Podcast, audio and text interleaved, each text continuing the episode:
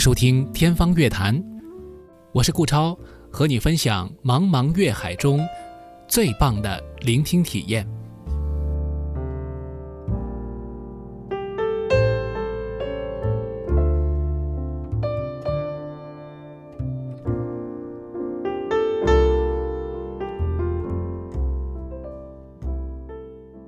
天方乐坛，我是顾超。今天的节目呢，呃，是请到了三位嘉宾。然后这三位呢都是第一次来我们节目，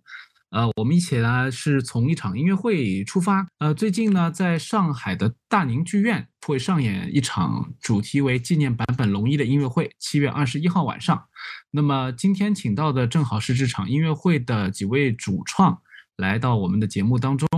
那么聊的话题呢，其实跟音乐的我们说格调或者品格有关系。呃，首先这样吧，我们请三位嘉宾。自我介绍一下，我们请请透君先吧。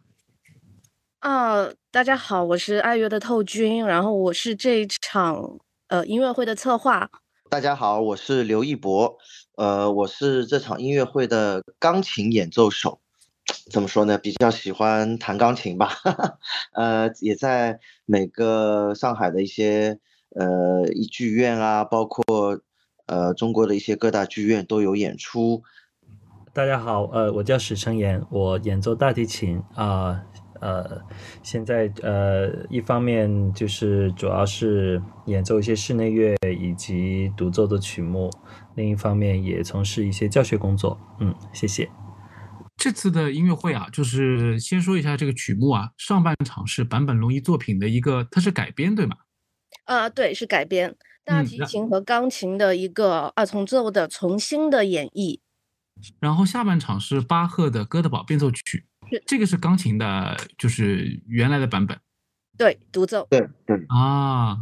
那这个其实这个编排本身是蛮有意思的，因为我们之前节目有聊过坂本龙一嘛，那个时候就讲了坂本龙一其实在他的这个生涯当中，对于巴赫的喜欢，还有对于呃古尔德的喜欢是非常非常出名的。他做过这个致敬古尔德的音乐会嘛，然后在这当中还有很多巴赫的曲目的一些改编啊，他自己的一些一些其他的一些创意的一些版本，啊，包括用到电子乐，我记得，哦，是的，是不是有这样一个对？然后我就在想，其实这个也算是一个比较有意思的一个改变。然后我不知道三位是就是因为什么样的机缘，就是会有这样一场音乐会的想法。因为我跟透君认识，就是因为我们都是坂本龙一这个粉丝群当中的成员。对，呃，尽管我可以说我是一个比较冷静粉了，呃，客观中立的感觉。呃，我觉得最主要的还是因为我们三个人特别喜欢坂本龙一。嗯。然后正好，呃，这次有这样的一个机会，所以我们想尝试一下做一些新的尝试，或者说新的演绎，也算是一种别样的纪念吧。因为毕竟他自己喜欢搞一些，呃，创新的实验性的东西，那我们也想就这种精神模仿一下，只不过拿了他的作品下手。对对对，哎，在节目开始前，我还听到你们说这次音乐会还特别去做了这种版权方面的一些授权啊等等。啊，对，我有找坂本龙一的经纪人空里香女士，然后向她呃询询问了一下，就是版权上的一些事宜。那么现在他也给到我们了专专门的一些意见，所以现在这个授权的事情是定下来的了。嗯嗯，对，我觉得这个其实也是一种，就是我们行业里面不断规范的一个一个趋势啊。呃，这样的话，我相信这个教授的粉丝们也会很开心，对吧？呃，可以说是比较呃名正言顺的这种创再创作了。其实说到这一点，我觉得坂本龙一本人他也是比较开放的，他好像之前也把自己的作品改成各种各样的版本。啊，是这个对吧？呃，这个战场上的圣诞快乐，其实这个有无数版本。对。然后说起来，我最近在刚刚去了一趟日本，还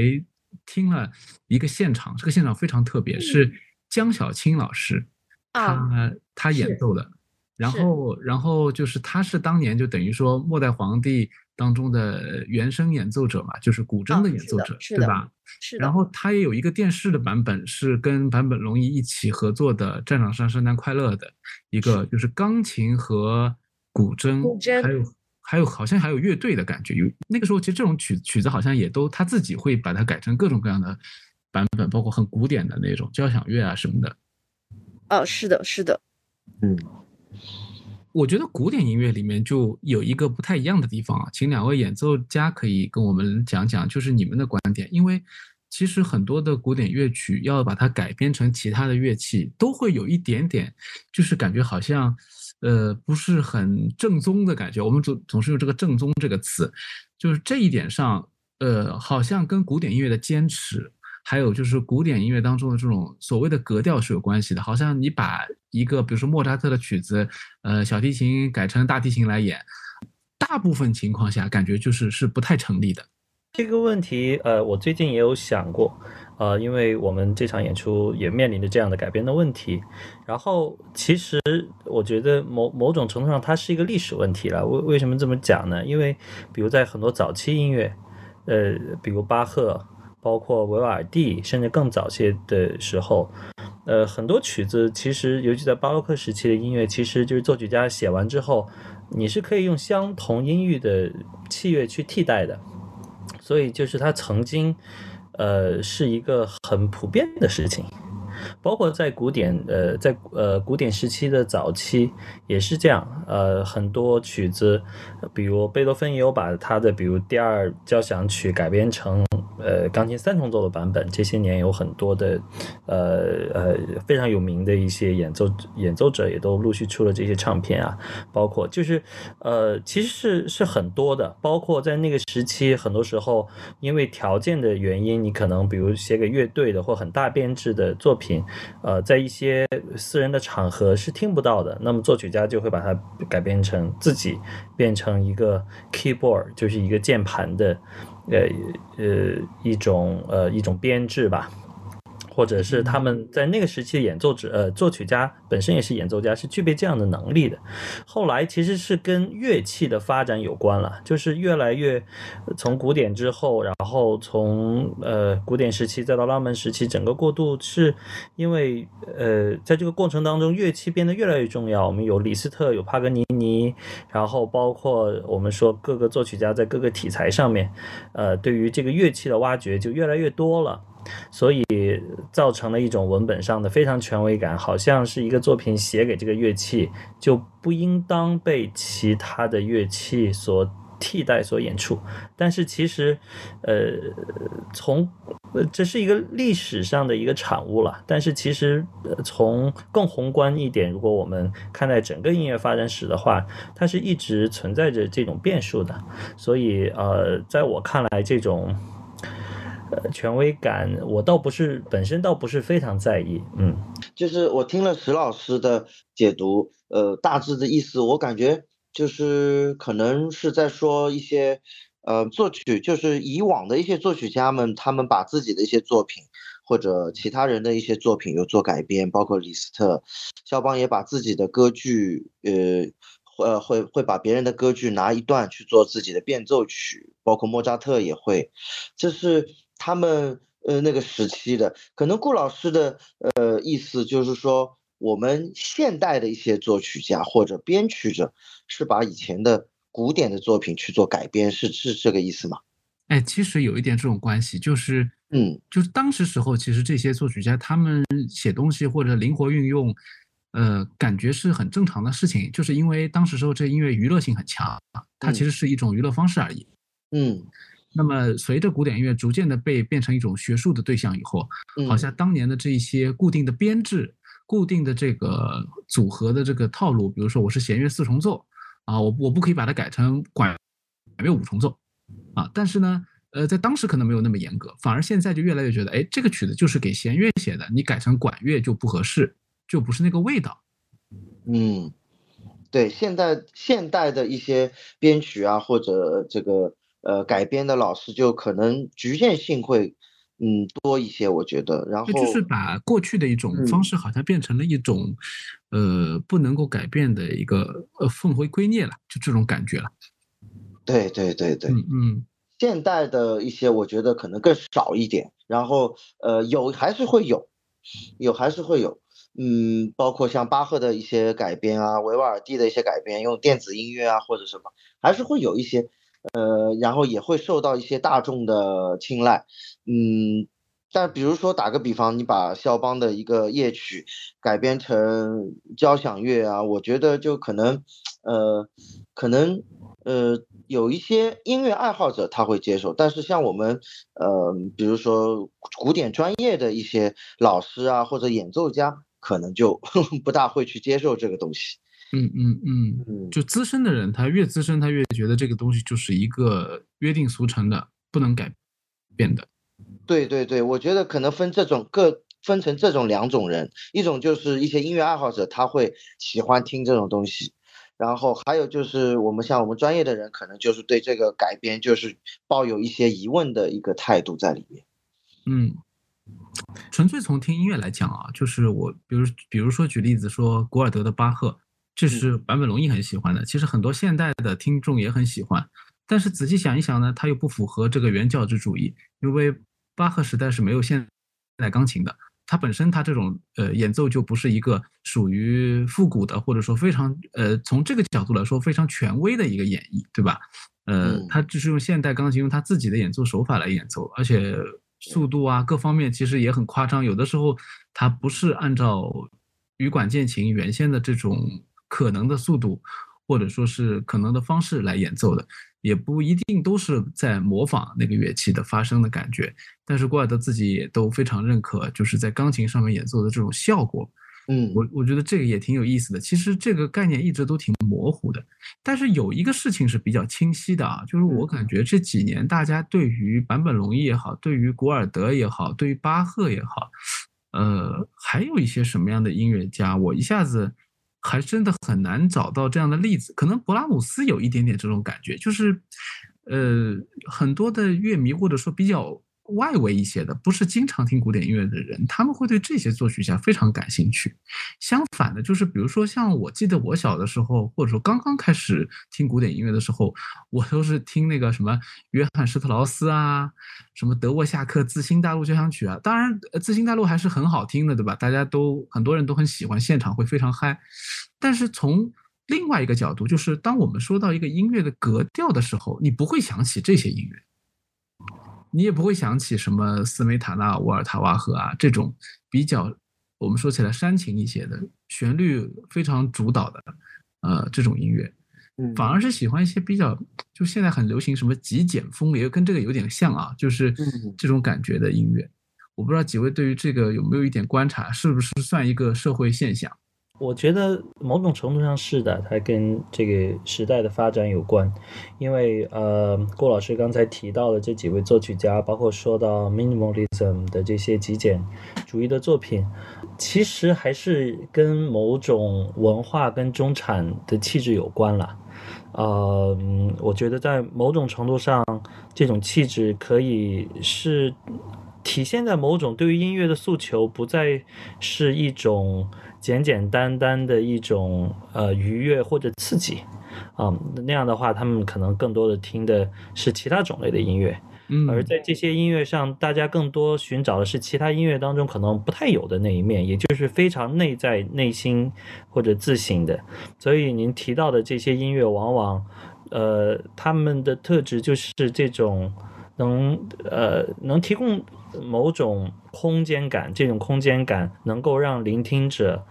听进去，让自己沉浸在一个音乐它所制造的这个空间的这个世界里边。所以，我觉得它，呃当然，它可能背后有着，比如我们说的某种呃这种需求的内向性的一种转向，它可能肯定有呃不同的代际之间的社会问题，以及大家的一种审美偏好了。对，嗯。但是我觉得是的，我我我我觉得某种意义上是，尤其是喜欢听纯器乐作品，因为我觉得我们经常讲不同的。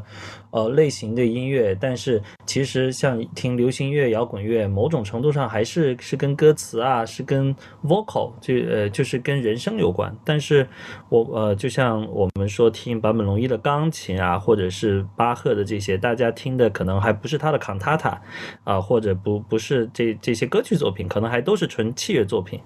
对这种器乐作品，我觉得比起那种声乐的作品，大家对于器乐作品的需求也可能。是不一样的。我另外一方面可能会觉得宣传是一种非常重要的推力。就我单单拿坂本龙一来举例，就顾老师，可能你同样也会有这样的一个感受，就是进到呃一八一九年之后，就是喜欢坂本龙一的人是越来越多的，特别是就是国内，对吧？对，特别是在国内，对，嗯嗯。那么包括我们有跟。日本的一些粉丝交流，他们就会想说啊，为什么你们中国人会听那么老的音乐家？因为他们在日本还是有点偏向于说老一代的那种偶像啊，或者说是那种摇滚歌星一样，因为 YMO 嘛。然后的话，但是在中国之后，他其实可能跟日本的这样的一个定位就会完全不一样。那我觉得这里面跟中国的一些宣传，它的一些。舆论的导向，这个是分不开的。那么，另外还有一点就是，当中国人接触到坂本龙一的时候，他就已经有那个光环在那里了，就是啊，奥斯卡的配乐啊，金球奖的配乐啊等等。所以，我觉得很多时候在选择听什么样音乐的时候，不知不觉就会被外界的一些舆论导向所吸引。那么，这里面。又存在一个问题，就是之前啊喜欢听久石让的人，可能现在听到坂本龙一之后啊，我说句比较冒犯的话，可能会觉得啊久石让好像有一点。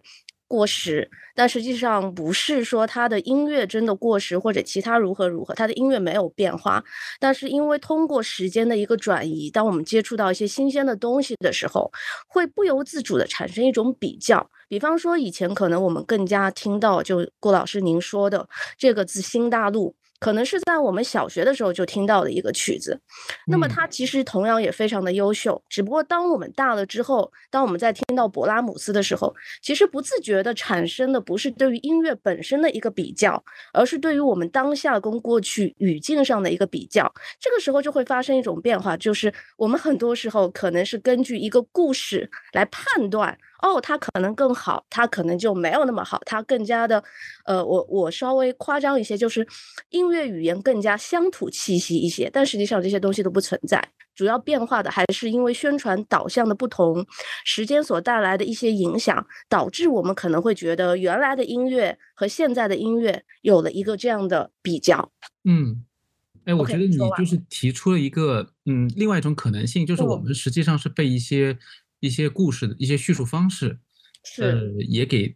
就是我们不能说带偏吧，就是影响到对，然后而且可能会就会因此更关注，比如说这个作曲家的这种气质，本来这个气质可能是三，你听了这个故事以后，你觉得到了八，就是这种感觉，对吧？呃，所以像其实坂本龙一，我觉得也是，就他在日本的这种包装，其实我觉得很多对中国人来说是更加的有。有效，我觉得吸引力，对对对对对。对于其实日本很多大众来说，其实对他已经不是那么的关注了。毕竟他们觉得是前几代的音乐人，然后他晚年的这些作品，很多还在做的配乐都是，比如说给美国的什么 Netflix 啊，什么或者给美国的电影啊这种做一些配乐，而且也不是说特别重大的作品，所以离日本社会其实挺远了。是的。而且我觉得他晚期的作品有一点偏离主流的方向，所以相对而言受众其实还是很小的。仔细想想，他几乎就没怎么主流过，除了 做了几个电影以外，对对对，就一直是在一个比较小众的自己文化圈里圈子里面。不过有一点，我觉得，嗯，我觉得你刚刚说的也也是一个方面，但我我我还是觉得这个音乐本身还是说了一些话的，就是比如说布拉姆斯，他确实是比德沃夏克要。含蓄一点，要闷骚一点。然后结合他的这个个人的那种三角恋的这个故事，就是可以可以被人说一百遍的那种感觉，就是永远不会厌倦的这种故事。但是德沃夏克给人感觉就是啊，一个从这个呃波西米亚出来的一个一个小孩子啊，经过了这个国际社会的这个熏陶之后，在美国新大陆获得了巨大成功，然后光宗耀祖，对吧？为民族争得荣光，好像特别的伟光正的那种那种这个故事就不吸引人。对，就是对于现代的。年轻人来说，或者说新一代，就是对于艺术本身有想法的人来说，他们觉得这个不是特别重要。对对啊，但我我是觉得他们的音乐当中确实气质上也是有差别。那么结合了这个故事以后呢，就被放大了。是的，是的。嗯，那有的时候我想也是他的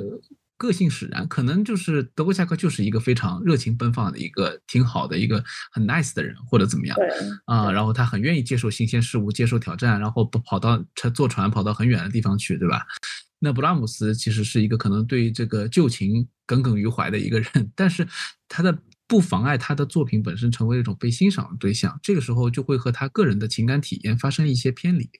而且我觉得很多时候故事涵盖了这些音乐家的音乐语言，比方说布拉姆斯也有非常欢乐的一些呃乐曲啊、段落啊，那布拉姆斯呃那个。Sorry，德沃夏克也是会有一些非常歌唱性的、深沉的那些旋律，所以我觉得有些时候，嗯，又是我回到原来那个话题，就是宣传会影响我们对音乐的一些判断和导向。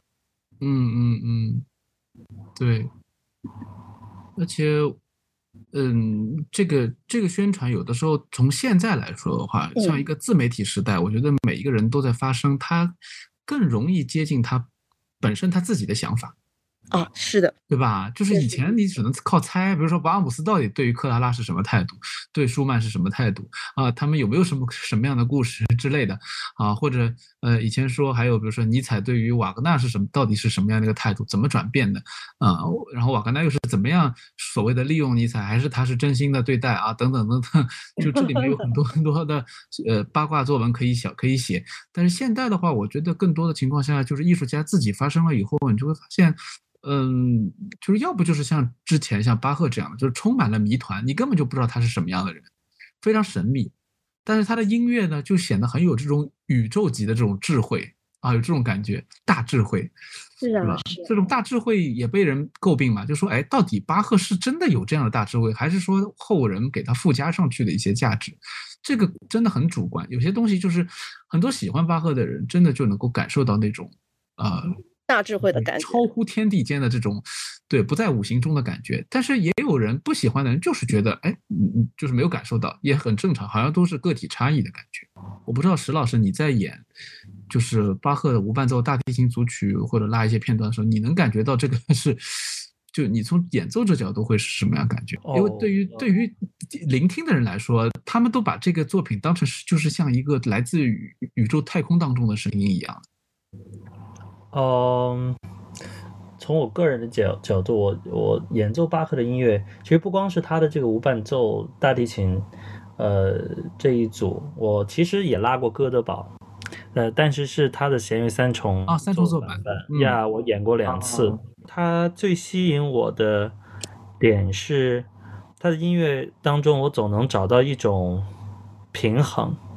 这个平衡，我我不太能讲说是宇宙啊什么，因为说到宇宙，比如别人说听瓦格纳的呃音乐，也或者听布鲁克纳的音乐，也有这种浩瀚的宇宙感的，或者听一些。比如 Max Richter，或者是听一些比如极简主义风的东西，像 Hans Zimmer 的这些电影配乐，也可能会有那种。所以，呃，我我我只能说，很多人说起宇宙感，可能说的是不一样的东西。一些人可能是说那种大场面的那种是音乐，它本身是有很强的空间性的。另外一方面，可能是指的音乐当中的某种精神性。我我猜，可能在巴赫的音乐里边，更多的是某种。巴赫内在的某种精神性的元素，而这个精神性的元素，在我演奏他的作品的时候，我体会到的其实是他个人，因为每个人在写音乐，他都会有我们说很人性的那一部分。呃，比如贝多芬就是一个典型的例子。我们听贝多芬的音乐，我们会能感觉他的个人的意志是非常强大的。他做他要控制一切，这种极强的一种对于曲式啊，对于呃作品技巧跟他情绪的一种形式的一种形式，跟他个人意志的一种非常强大的一种拉扯的张力。但在巴赫这里，呃。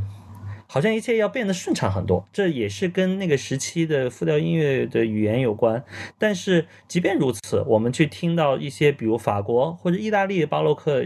的那个时期的音乐作品的时候，我们还是能非常听出，比如呃一些作曲家的作品更多的是那一个时期的某种审美风尚。而另外一些作曲家可能会有，比如我们说格苏阿朵，或者是另外一些人，他们有非常强大的一些，呃，不能说就非常古怪一些个人的审美。但是就是巴赫的音乐，好像对我而言总是能够找找到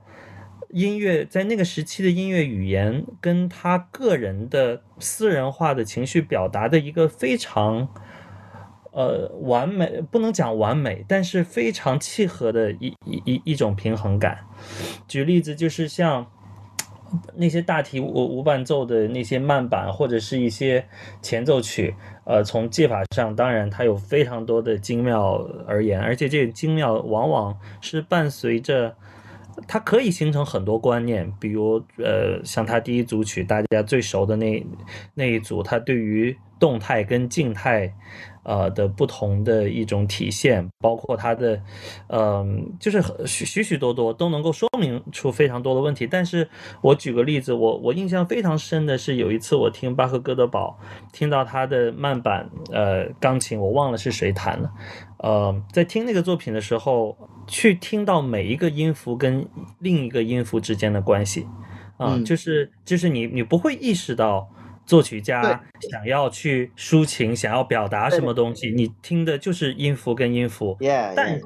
但是另一个层层面上，因为它有很多不和谐的音符，而这些不和谐的音符，你知道一定是他非常刻意的把这些，他要制造出这种不和谐的影响。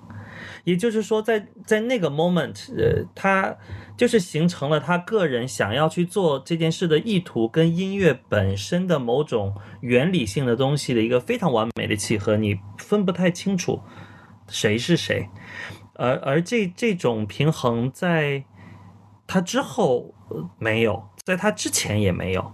因为他之后，呃，从海顿、莫扎特开始，音乐语言就变了，这种动机式的写作、装饰，然后他之前。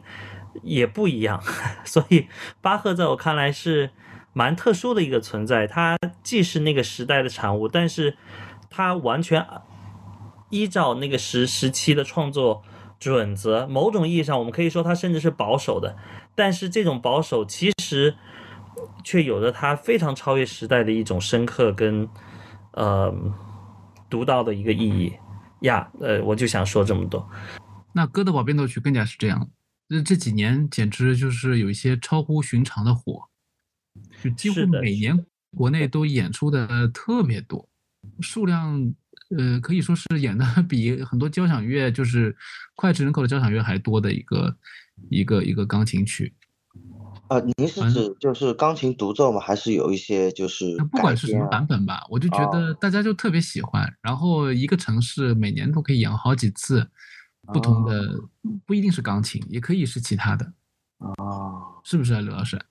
你有关注过吗？这个我倒真的很少有关注，但是像我听过几个现场的，比如说朱小梅啊，呃，郎朗也听过一点，嗯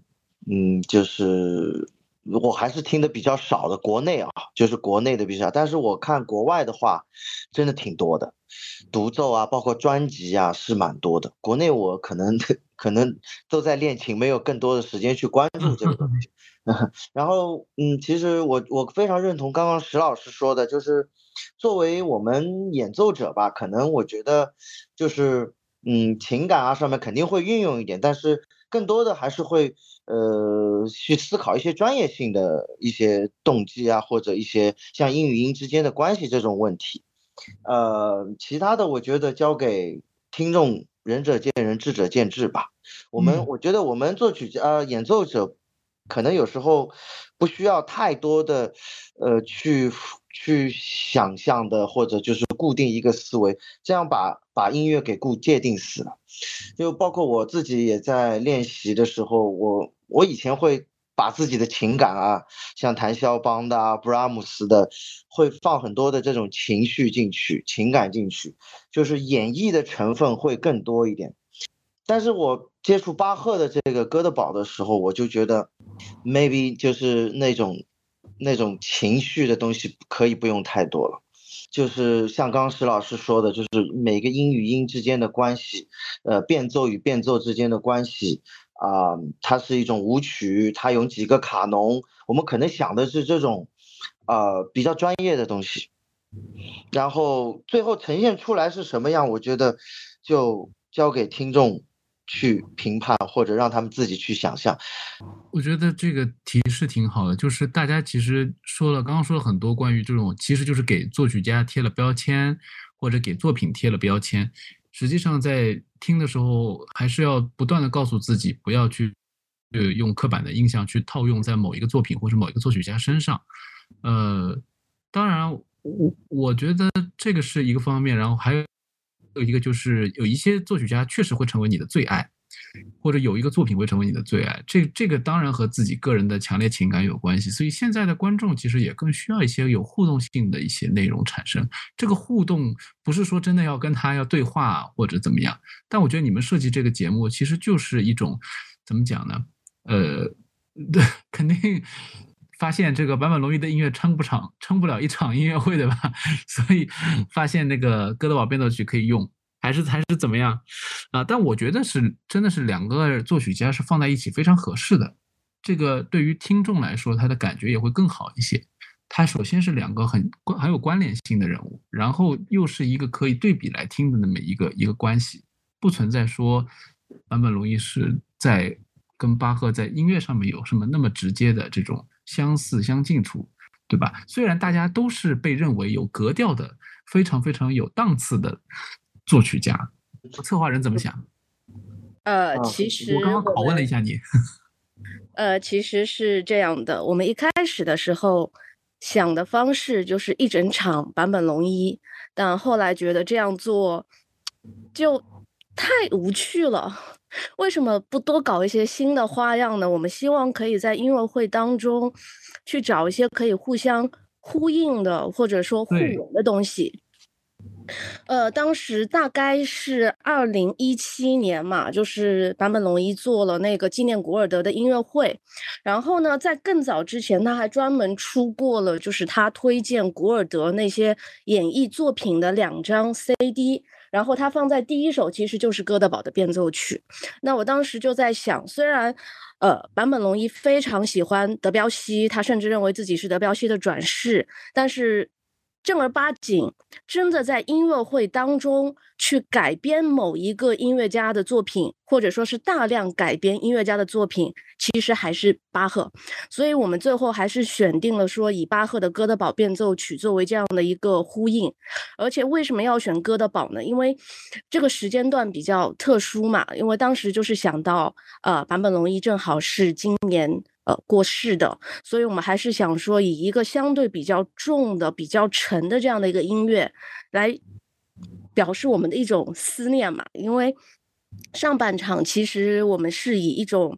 玩音乐的心态去做了一些呃改编，或者甚至可以说是创造，呃，甚至可以说是走的非常的远，非常的现代派。那么在下半场的时候，我们还是会希望回到一个。传统的呃，应该不能说是传统，或者说回到一个很古典的状态里面，然后来去谈一个哥德堡。这个又可以说到一件事情，就是又体现出版本龙一的格调了。我记得就是几年前他曾经有一篇就是媒体采访，就是说他去一个餐厅里面，觉得这个餐厅背景音乐特别垃圾，然后对，就说我我来给你定一个定一个这个音乐会更符合这个餐厅的格调嘛。对。其实这个是现在确实是一个问题，就是，呃，我不知道这个三位有没有一种感觉，就是我们现在其实视觉是走在前面的，或者说味觉也是走在前面的。我们可以有非常好的，比如说像现在有很多香氛啊、香水啊，对吧？然后有很多这种好的餐厅啊，然后有很多这个环境非常非常好的这种消费场所，包括也有很漂亮的剧院。但是你看这个内容，就是特别是这种音乐这种无形的内容，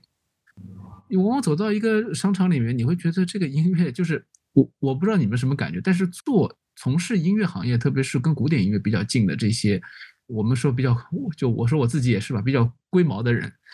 有时候觉得真的不搭。国外有的时候它可能没有音乐或者怎么样，干脆就是比较干净的，但是国内有的时候真的背景音或者是环境音。他这个他的选择跟这个商商场啊，或者跟他的一些呃所谓的这些环境的消费属消费的这种环境啊，呃，它的属性是不太匹配的。呃，我觉得这可能还是我们现今的商场环境对于音乐上面的一些忽视。视觉的话，比方说我们进入到一个公共的场所。它都是需要经过设计师进行一些美学上的设计和规划。然后，呃，刚才顾老师说到的香氛，其实在一般的场所当中，不管我们是自己，比方说商家提供的香氛，还是说由我们这个呃大厦它完全提供的一个集体式的香氛，其实都是有专门的一些设计师，或者说这种香氛的调香人员。它一个智慧化的产物，比方说高级的五星级酒店，它所有的香氛都是会和香精公司签订合同，他们的设计当中本身就包含着说我要符合这个高级酒店的格调，但音乐上面其实是没有的。那么我也觉得还有一点就在于说音乐上的版权，在公开场合我们需要去做某一件事情，播放某一个音乐的时候，它这个音乐是需要有版权的，可能。他一个公共场所会觉得说啊，我现在没有那么大的一个呃，或或者说我们也没有这样的一个成本去覆盖这个版权的内容，可能他就会选一些啊罐头音乐啦，或者说一些版权公开的作品啊，那自然就是可能会和他之间所订立的一个品调、这个格调会有一定的就是差距在里面。就可能还是没有专门的人做专门的事情，因为有的时候他买了版权，买了那种库，他那个库可能也是呃他们自自自有的一些版权，对，挺挺杂的。呃，如果不选的话呢，感觉就是怎么讲呢，就是有点有点乱，是吧？但是要专门找人选的话呢，这个专业人士可能 还挺难挺难找的。我们演奏家都特别忙，每天都在练琴啊，在准备曲目啊，然后其他的行业其实我觉得还是。稍微窄了一点，就是包括其实可能坂本龙一是在国外听到的那个，就是在美国好像是对吧？在美国，对对对，美国纽约，美国的餐厅也有这个问题吧？就说明美国人民的这个这个格调也需要稍微提升一下，对吧？坂本龙一去了那么长时间，没能成功的帮助他们提升格调啊。这个也跟另外一个可能更更大的语境有关，就是其实视觉其实是视觉，为什么视觉？会呃，我们觉得更容易做得好，或者普遍做得更好一点。其实也没有普遍做得更好，但相比声音会好一点，就是还它容易消费了。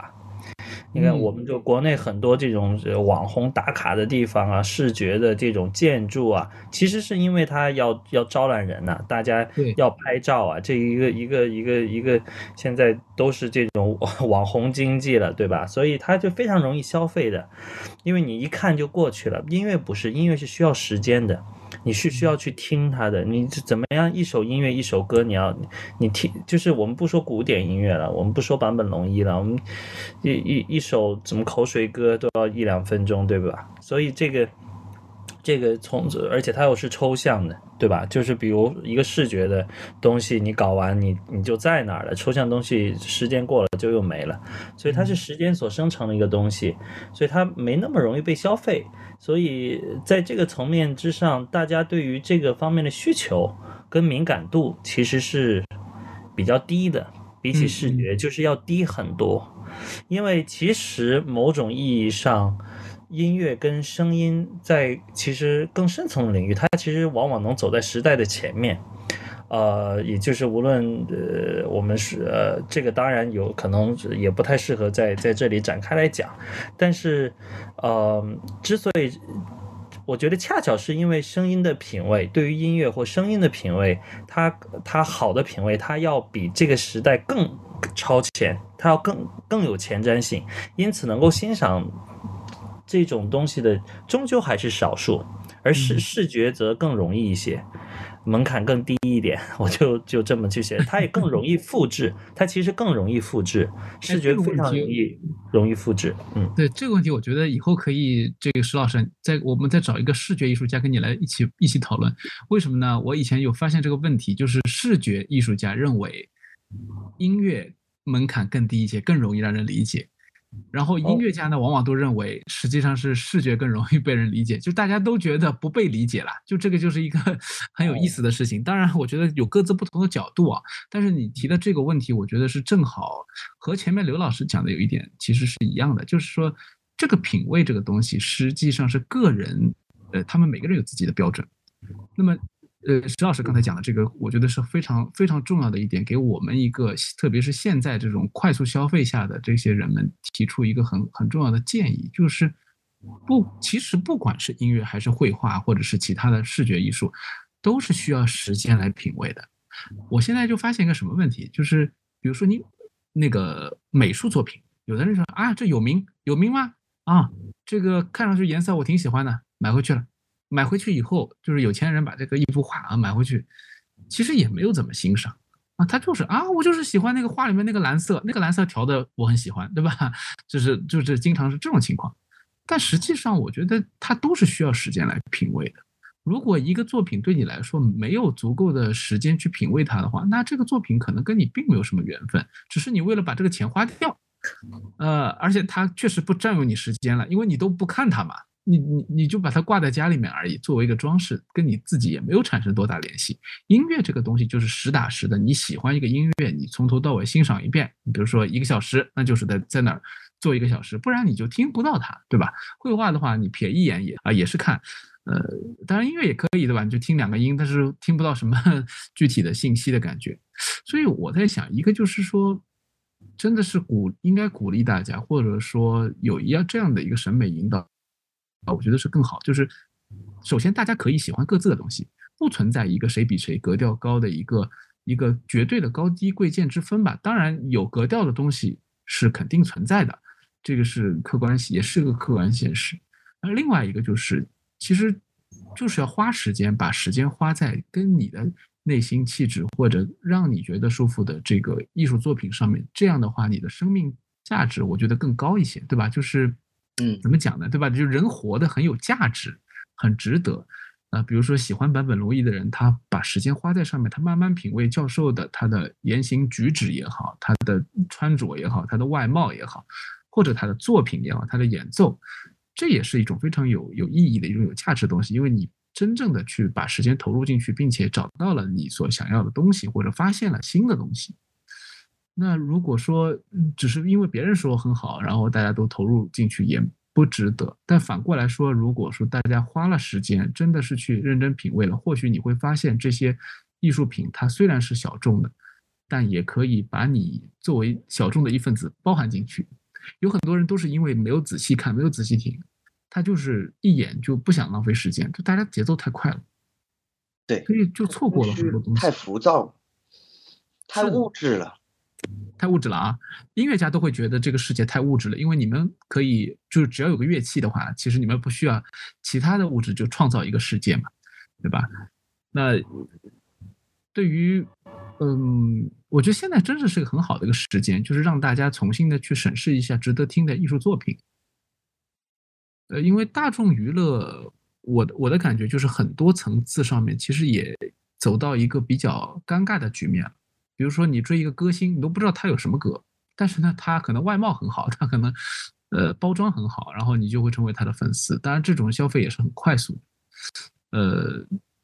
回过头来，可能也会得到一些东西吧，但是我我我总觉得还是会有一些遗憾啊。这是对于有追求的人来说，可能会是这种感觉。但不得不说，格调这个东西在现代这个社会，好像是确实比较困难。不光是在音乐上面，在整个的这个呃所有的门类当中，要追求有格调的东西，你要付出的成本是最大的。呃，不光是金钱，你付出你自己精力、时间，对吧？这还是一个。呃，大家可能因为没有人会为这个东西下决心嘛，他们都是凭着感觉走的。是，哎，我们都是凭着感觉的呀，对吧？每一个人，不管是学大提琴、钢琴，还是说我们自己从事现在从事这个音乐相关的，呃，比如说教育啊，或者说是演出啊，或者说是其他的行业的人，其实也都是凭着自己的兴趣，真的把时间愿意花在这上面。嗯，是的，是的，嗯。而且呃，有一点我我还想补充一点，就刚才听完郭郭老师说，就说到这个成本，然后我突然想到一个问题，就是我在想，比如国内现在大家呃了解坂本龙一，呃了解他的音乐，可能很多还是从他的那些电影音乐开始的，那些电影音乐，呃其实可以看作是电影的副产品了。某种意义上，而而呃，我就最近也发现了一些现象，就是比如 DJ 出出那个一张唱片，也是前一阵子一个一个电影，好像叫呃叫什么名字，就是凯特·布兰切特演的一个指挥家的那个叫塔尔。塔尔吗？对塔尔，然后 DJ 专门出了一张唱片，就是说白了就是把塔尔里边的用到的。音乐做成一张专辑去卖，然后哎呀销量也很好。然后这又让我想到另外一个现象，因为刚才顾老师说到视觉跟音乐，呃，在某种消费层面上，他们又非常相似，是什么呢？比如我们去优衣库买衣服，比如有时候就就买一个短袖，然后他们会有各种联名款，艺术家的联名款，有巴斯奎特，有各种各样这样的艺术家浮世绘。会把他们那个绘画作品印到这个衣服上面，所以，呃，艺术在这个年代，它很多时候是作为，因为它门槛很高嘛，所以它是作为这样的一个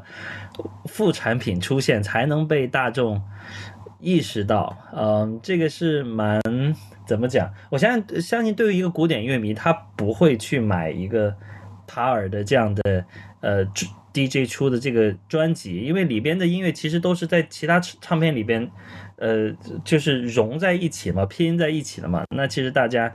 呃，就都不会去买这张专辑。包括如果真正是搞艺术的人，他也不会说穿一个巴斯奎特的一个一个他的画的一个衣服，天天走在大街上。嗯，是是这样的。我觉得这，但是这个没有办法。我觉得就像这场音乐会一样，比如很多人也许是奔着教授，奔着想要听本本版本龙一来，但但是他可能也没有听过很多大提琴。但是他，但是也许这就是一个契机，比如别人意识到，哦，原来大提琴跟钢琴演奏，他的教授的音乐是这个样子，然后就有一个途径来认识这个乐器，或者有一些，比如在我开一些独奏音乐会的时候，比如在传统古典的这些曲子之外，我也愿意去拉一些比较新的或比较有趣的曲子，也就是说，更多的是让那些来听古典乐的乐迷意识到，哦，原来其实其他门类的音乐也很有趣。就是我觉得，就是说我们在做的事情，其实是要不断的把这个这个我们讲的 stereotype，或者是大家审美的一个局限性，逐渐的去扩宽。而作为我们演奏的，或者作为比如沈老师作为这场音乐会的策划人，我觉得都是呃是有这样的意义的。因为我觉得只有这样的跨出去，跨出自己审美的一个舒适圈或者一个习惯。这样我们才能意识到有新的东西，而我们意识到有越来越多的这个新的东西，我们的口味越来越庞杂，其实是一个好事，因为这样我们才能分辨出什么是有高格调的，有低格调的。如果假如说这大家都没有听过巴赫，没有听过坂本龙一，就就只有听过没有听过 Brahms，没有听过贝多芬，只听过比如几个呃民谣歌手或者是一些爵士乐手或者是流行歌手，那我们可能一些本土的，那可能大家对于格调的。对比也仅仅是局限在那个小的范畴里边，嗯嗯，也对，所以我觉得是这个是很，这个是我觉得是我们应当去做的事情。从无论是从音乐的策划跟演奏者都是这样，嗯，是也是对于我们自己的一个提醒吧，嗯，是的，对对对，我感觉世界还是一个互相有联系的，就是强化这种联系以后。就会有一个缘分啊，就是像一个机缘一样的，从从一个窗口，然后打开一个世界。呃，至于格调不格调，我觉得也都是属于个人的一个事情了。呃，最后还是个人的事情。你说你有格调，对方不相信，其实这也是白搭的。呃，往往都是一个，其实一个信信念的一个问题。人和人之间的信念、信仰都是有很大差别的。呃，当然，我觉得能够找到共鸣的人是很开心的。就是互相之间有共同的语言，包括有的时候我跟我们节目的一些互动，也是觉得就是大家都很不一样，但是听友和主播之间的这种关联性也是很强的。有时候你会发现一个你从来不认识，但是跟你的呃偏好啊其实很接近的人。好，那今天节目我们就聊到这里，拜拜，拜拜，拜拜。